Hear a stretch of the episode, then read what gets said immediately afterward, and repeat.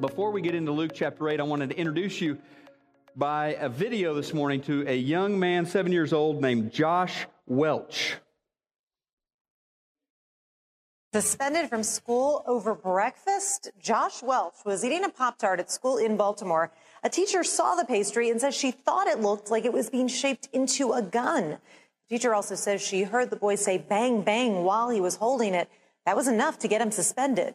Josh, though, says his teacher got it completely wrong. It was already a rectangle. I just kept on biting it and biting it, tore off the top of it, and it kind of looked like a gun, but it wasn't.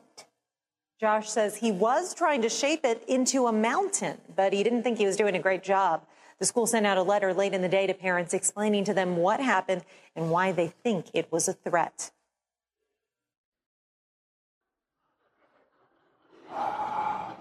Seven year old goes to school, nibbling away on his Pop Tart, decides to nibble it into the shape of a mountain, but ends up a little off, looks more like a gun says bang, bang, and he's suspended. Now, I have not researched this fully, but to my understanding, Pop Tarts cannot be turned into actual guns. And I think it would take some sort of evil genius to form a breakfast pastry into something of a level of deadliness beyond its default level of deadliness, all right? And Josh Welch does not look to me like an evil super genius, but he's a smart kid. He knows you can't make a Pop Tart into a gun. Um, I'm with him on that. But behind the scenes of one of these crazy, over the top stories like we hear about is we know what's going on, don't we? We're afraid. There is a culture of fear because of real horrific things that have happened, and with those fears, there's a desire to feel like we're in control, to do something that makes us feel safer, whether it works or not. This is an overreaction, is not going to help at all, but it is a desire to try to feel a little bit safer. Fear can be a good thing, right? I mean, it's it's built into us to keep us away from danger and dangerous situations. It's designed to protect us, but it can also end up being an overreaction and, and causing us to make some pretty irrational choices as well. Charles Darwin, you may have heard of this guy, Charles Darwin, wrote about evolution, um, also did some more writing, and a fascinating book he wrote called The Expression of Emotions in Man and Animals. He describes in great detail with photographs and, and drawings, describes the, the basic emotions that we have one of them, fear. Um, here's his description of, or part of his description of fear. The heart beats wildly, or may fail to act, and faintness ensue. There's a death like pallor, the breathing is labored, the wings of the nostrils are wildly dilated.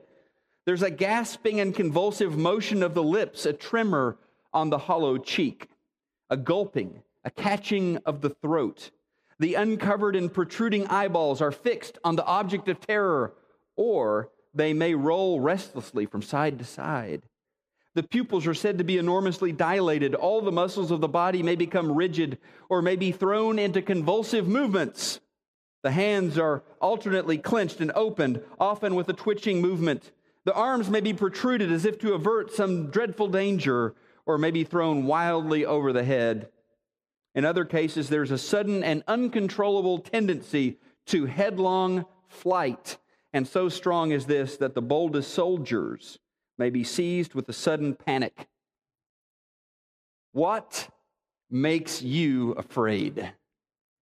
What causes your heart rate to speed up or your body to tremor? In Luke chapter 8, we have a situation, a scene that looks like something out of a Hollywood film like The Exorcist. We have a shrieking, demon possessed man who has superhuman strength, who has escaped from his bonds of captivity. It is a scene that would cause anyone to shake in fear or to take off running. Anyone except Jesus. Luke chapter 8, starting in verse 26. So they arrived in the region of the Gerasenes across the lake from Galilee. As Jesus was climbing out of the boat, a man who was possessed by demons came out to meet him. For a long time, he had been homeless and naked, living in a cemetery outside the town.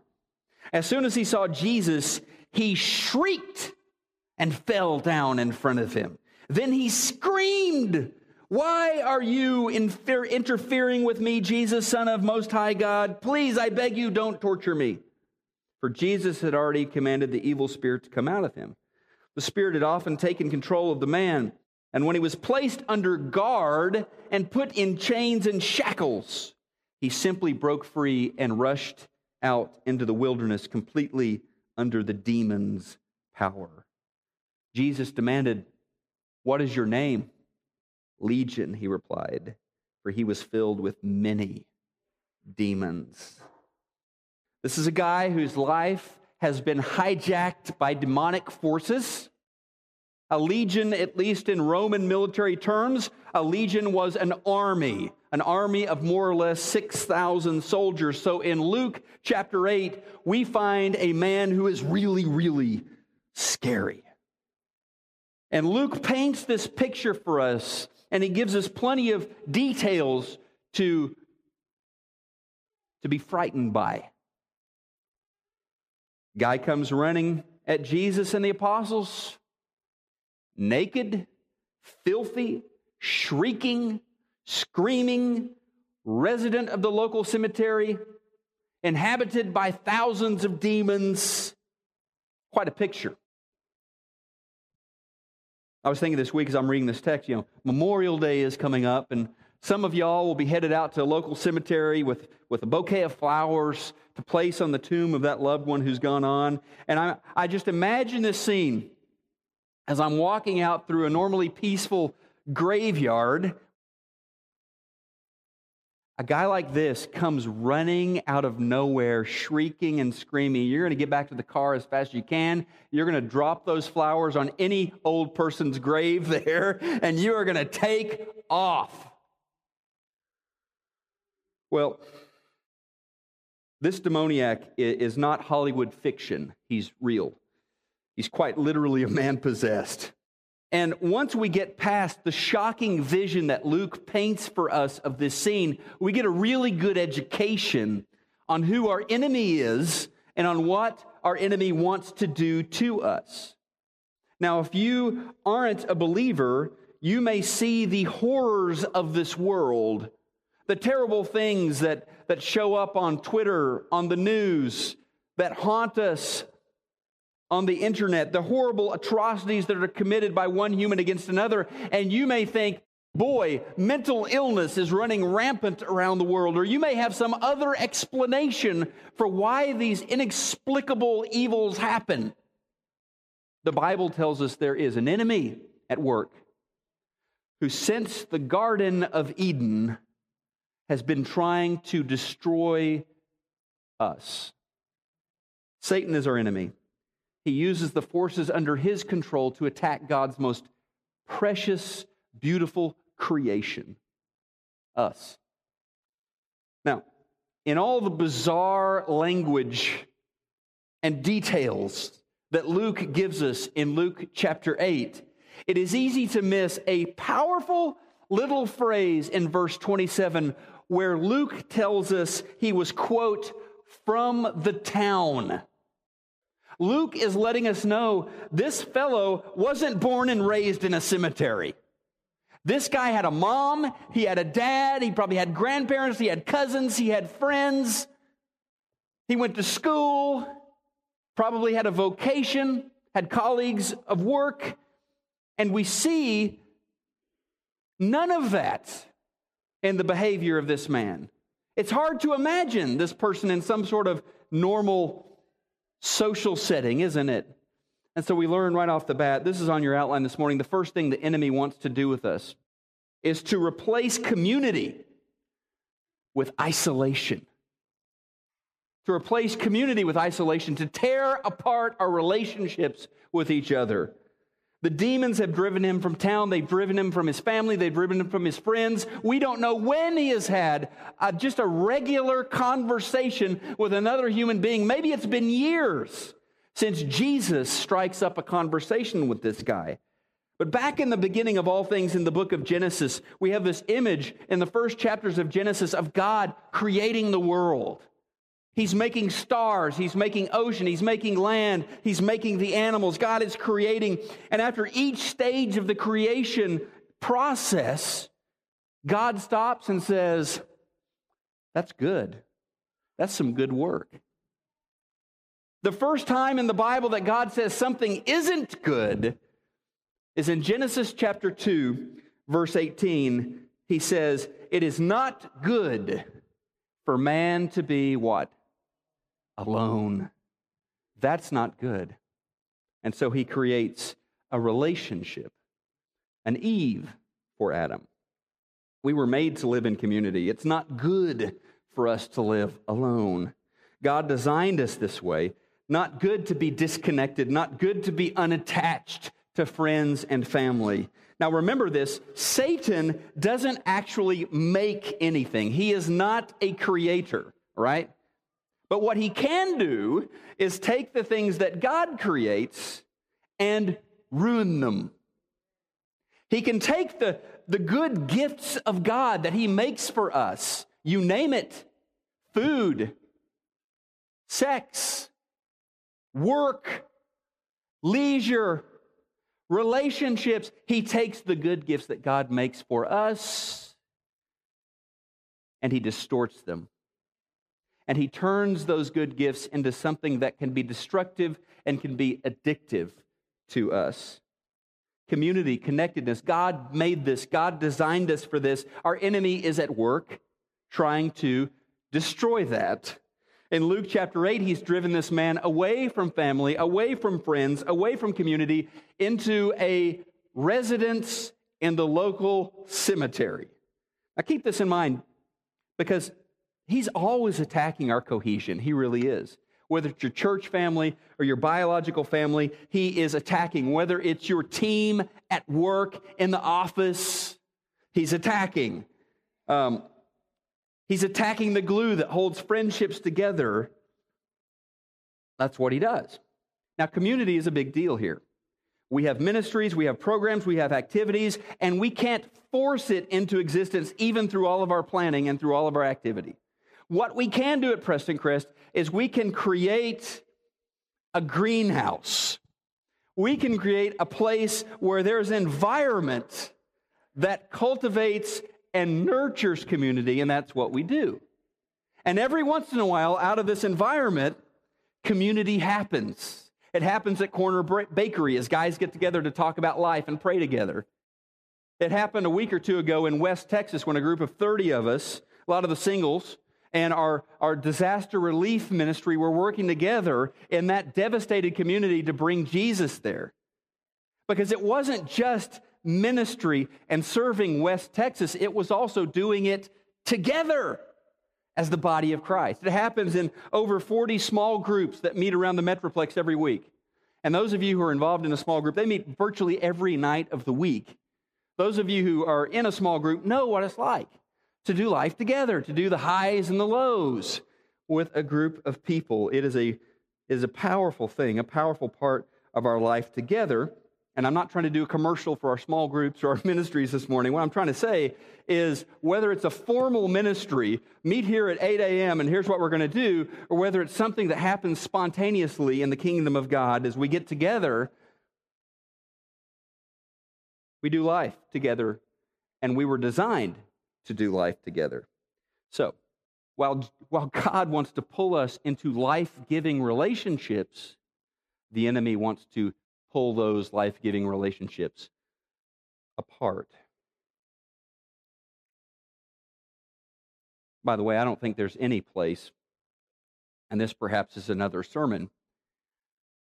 I don't think there's any relationship that he targets more than he targets the husband wife relationship. I think it absolutely delights the devil when he's able to put that relationship in jeopardy. The second thing he wants to do that we see in this story is that the enemy wants to replace health and growth with self destruction. He wants to turn you on yourself. As Mark tells the story in Mark chapter 5, he says in verse 5 Night and day among the tombs and in the hills, he, this man, would cry out and would cut himself with stones. Self mutilation, all caused by the enemy. Jesus says in John chapter 10, verse 8, that the enemy, Satan, is a thief. What is he stealing? What is he stealing? He's stealing life away from us. He's bringing death. He's bringing destruction into our world. God made you. God loves you. Satan hates you, and he is a liar, and he is trying to destroy you.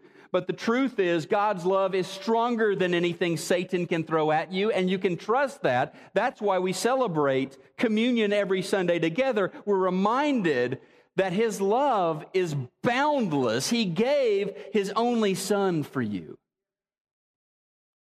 The story in Luke 8 reminds us that while your life may not look, hopefully doesn't look as graphic as the demoniac's life in the cemetery, you and I still deal with an enemy who is hell bent on destroying us.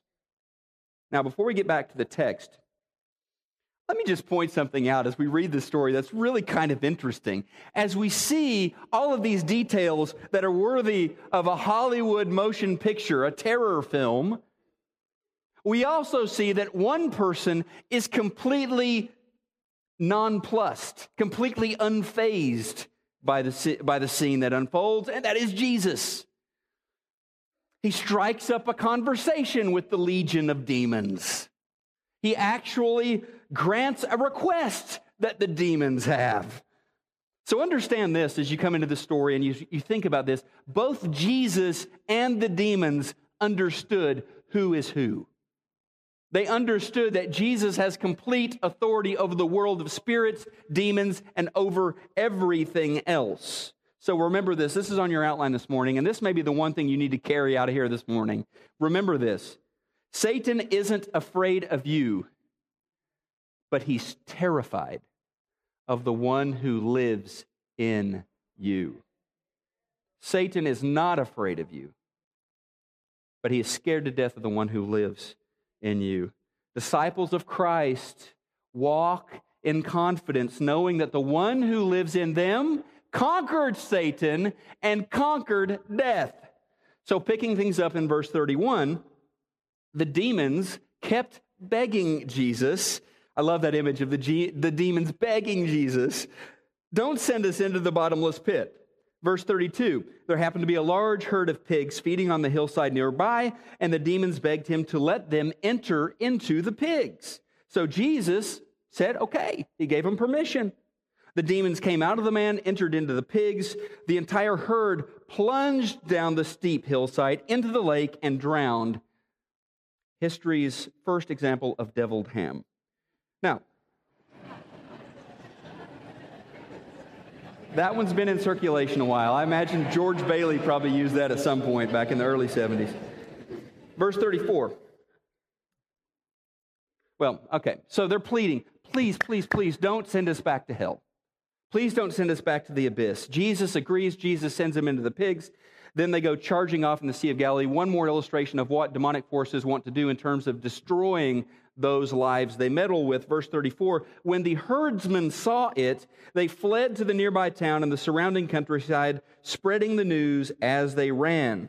People rushed out to see what had happened. A crowd soon gathered around Jesus, and they saw the man. They all knew this guy. They saw the man who had been freed from the demons. He was sitting at Jesus' feet, fully clothed and perfectly sane. And they were all what? They were all afraid.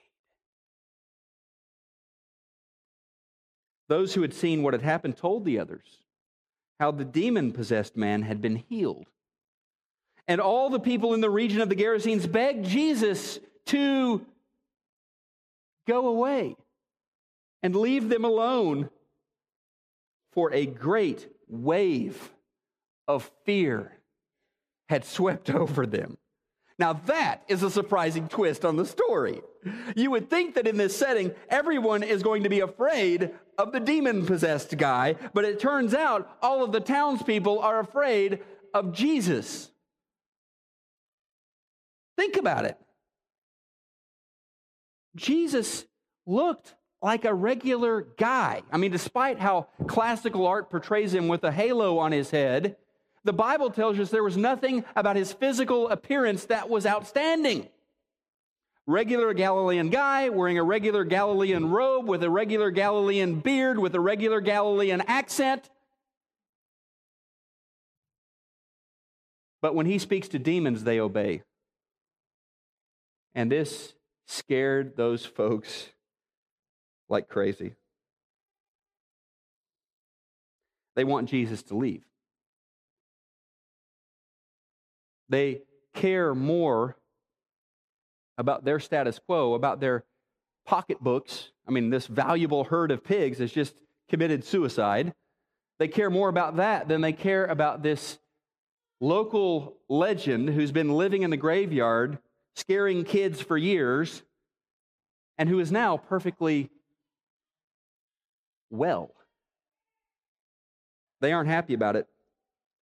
Now, we may see Satan at work in the demon possessed man before the miracle, but we see Satan at work in the townspeople after the miracle.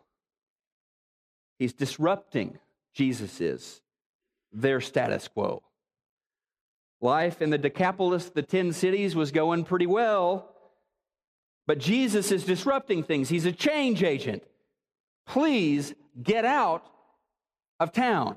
Get out of our area. Verse 37 So Jesus returned to the boat and left, crossing back to the other side of the lake.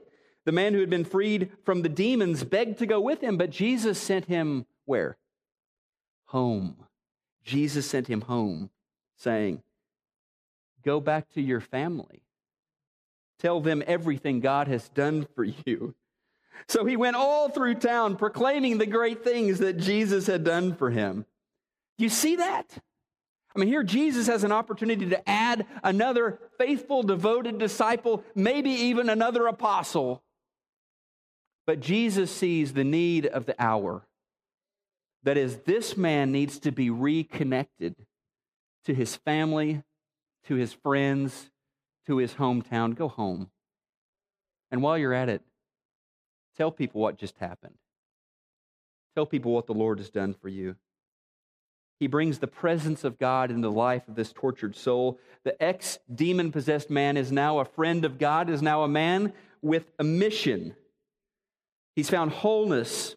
Now, he's not a theologian, he's not a Bible scholar, but he is a witness of what God has done in his life. That is a message for us, friends, because you may not feel like you know the Bible frontwards and backwards. You may not feel like you've mastered all of Christian theology, but you have a story.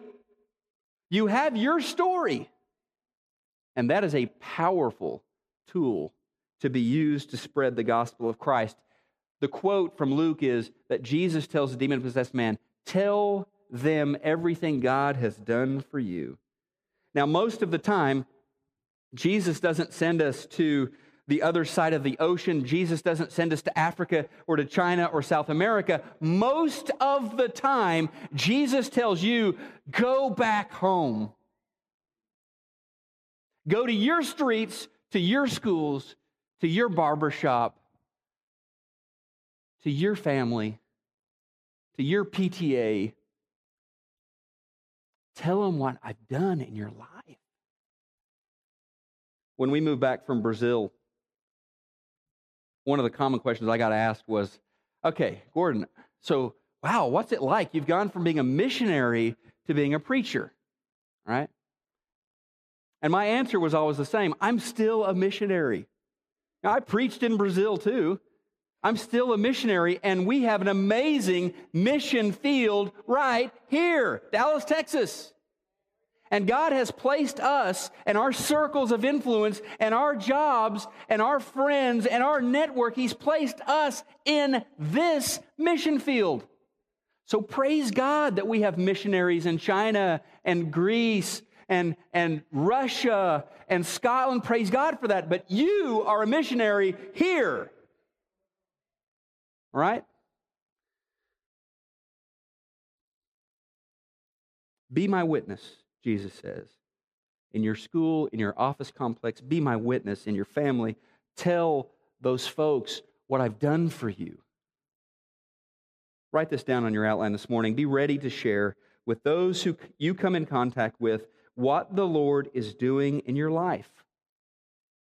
What the Lord is doing in your life. Disciples walk as witnesses, as missionaries, wherever they go. Now, what I want to do this morning is I want to leave you with two questions, and these are big questions, and these are questions I want you to honestly wrestle with today and, and as this week unfolds. The first question is this what are you afraid of? What are your fears? There's an old fable about a mouse and a magician. The mouse lives in constant fear of the cat. And so the magician says, Look, I'm going to transform you, mouse, into a cat. The mouse becomes a cat, and the mouse becomes afraid of the dog. The magician turns that dog into a tiger. And that tiger becomes afraid of the hunter.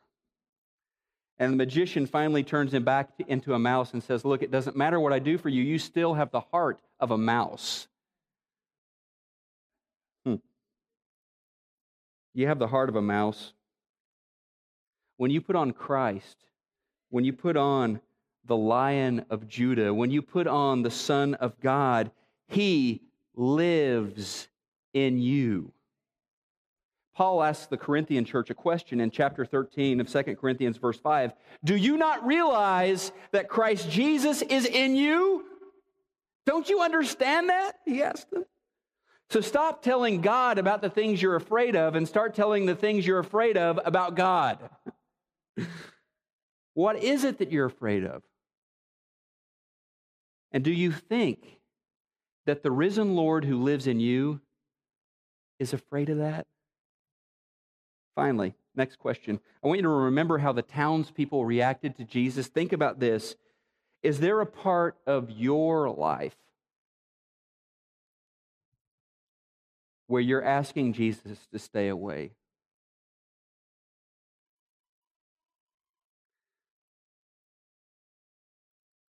Is there a relationship that's not God honoring that you're asking Jesus to stay away from?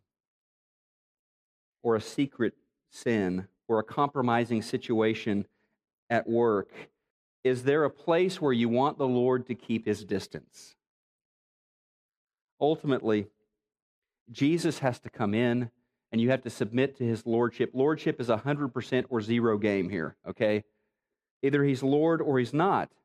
And if there's an area of your life where Jesus is not Lord in that area, and you know this is true, in that area, you will not experience peace. You will not experience wholeness. So this morning, maybe you've locked Jesus out of a part of your life, out of a sphere, a realm of your life. And today you have an opportunity to repent. That's what people did when they encountered Jesus. They either sent him away or they encountered him, they repented, and they found wholeness.